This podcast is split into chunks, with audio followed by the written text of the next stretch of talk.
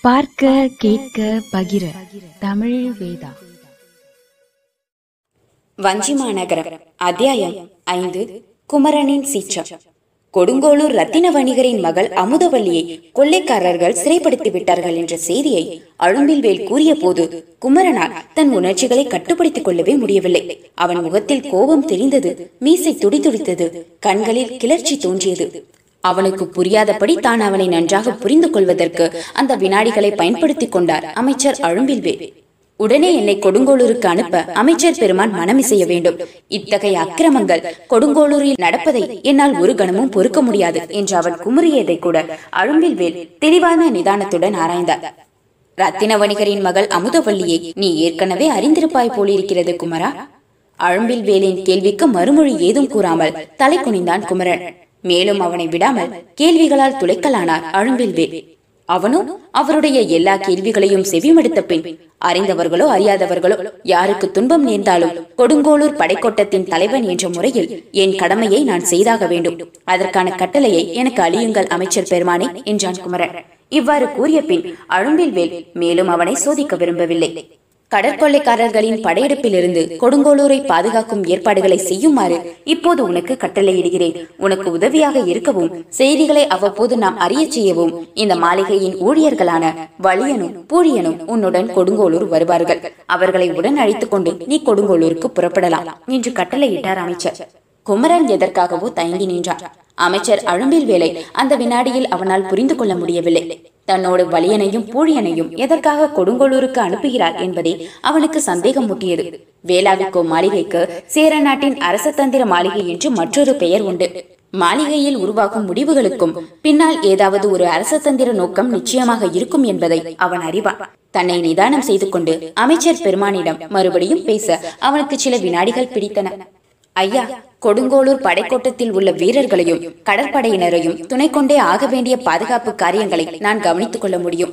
தங்களுக்கு எப்போதும் உறுதுணையாய் இருக்கும் ஊழியர்களை என்னோடு அனுப்பினால் தாங்கள் சிரமப்பட வேண்டியிருக்குமே. அப்படி ஒன்றும் சிரமமில்லை. என் அந்தரங்க ஊழியர்களான வலியனும் பூழியனும் உன்னோடு துணை வராமல் இங்கு தங்கினால்தான் கொடுங்கோளூர் செய்திகள் தெரியாமல் நான் சிரமப்படுவேன்.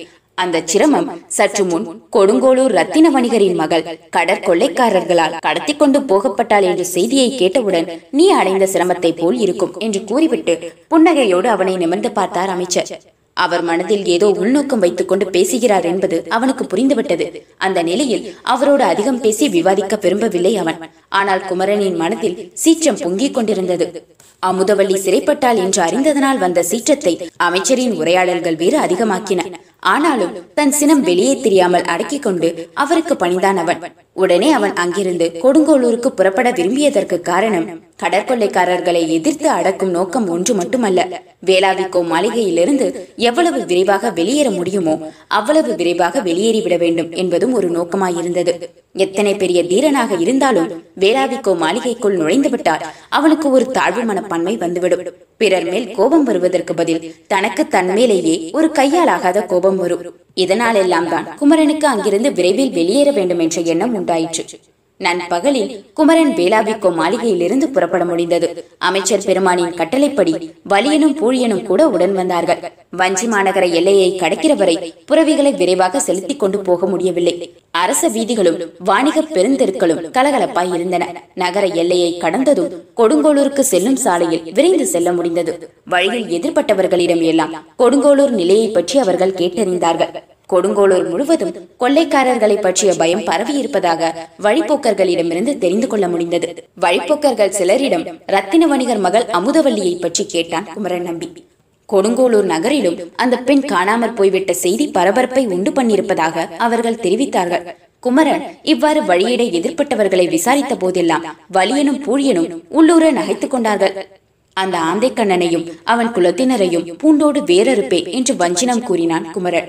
தலைநகருக்கும் கொடுங்கோளூருக்கும் இடைப்பட்ட சிற்றூர்களிலும் அம்பலங்களிலும் கூட பயமும் பரபரப்பும் பரவியிருந்தன. கதிரவன் மலைவாயில் விழுவதற்கு முன்பாகவே அவர்கள் கொடுங்கோளூரை வந்தடைந்து விட்டார்கள். படைக்கோட்டத்தில் இருந்த வீரர்கள் யாவரும் பொன்வானி முகத்துவாரத்திலும் கடற்கரையோர பகுதிகளிலும் காவலுக்கு அனுப்பப்பட்டிருந்ததனால் கோட்டத்தில் வீரர்கள் அதிகமாக இல்லை. இரண்டொரு காவலர்களும் மிகச் சில வீரர்களுமே இருந்தனர். அவர்களை கேட்டபோது கொடுங்கோளூர் ரத்தின வணிகரின் மகள் அமுதவல்லி காணாமற் போனது உண்மையே என்று தெரிவித்தார்கள். அதே சமயத்தில் இன்னொரு உண்மையோடு முரண்படுவதாகவும் இருந்தது இந்த செய்தி. கடலில் கொள்ளைக்காரர்களின் மரக்கலங்கள் முதல் நாள் மாலை எந்த இடத்தில் நின்றிருந்தனவோ அந்த இடத்திலிருந்து முன்னேறவோ பின்வாங்கவோ இல்லை என்று கூறினார்கள். அமுதவள்ளி காணாமற் போய்விட்டாள் என்ற செய்தியும் கொள்ளை மரக்கலங்கள் கடலில் அதே இடத்தில் தான் இருக்கின்றன என்பதையும் இணைத்து பார்த்தபோது ஒன்றோடு ஒன்று பொருந்தவில்லை. ஆனால் சிந்திப்பதற்கு ஒரு காரணமும் இருந்தது.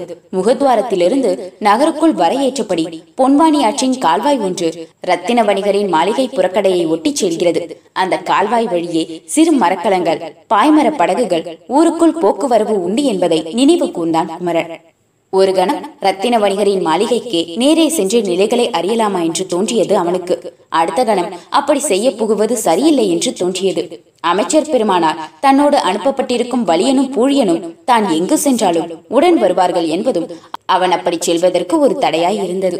மேலும் கொடுங்கோளூர் நகரம் முழுவதுமே கடற்கொள்ளைக்காரர்களை பற்றிய பரபரப்பில் ஆழ்ந்திருக்கும் போது படைக்கோட்டத்து தலைவனாகிய தான் ரத்தின வணிகருடைய மாளிகையை மட்டும் தேடிச் செல்வது பலருக்கு சந்தேகங்களை உண்டாக்கக்கூடும் என்று அவனால் உணர முடிந்தது.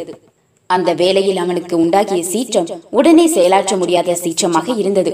எப்படியும் அன்றிரவு தேர்ந்தெடுத்த வீரர்கள் சிலரோடு படகில் கொள்ளை மரக்கலங்கள் நிறுத்தப்பட்டிருக்கும் பகுதிக்குள் நுழைவதென்று திட்டமிட்டான் அவன்.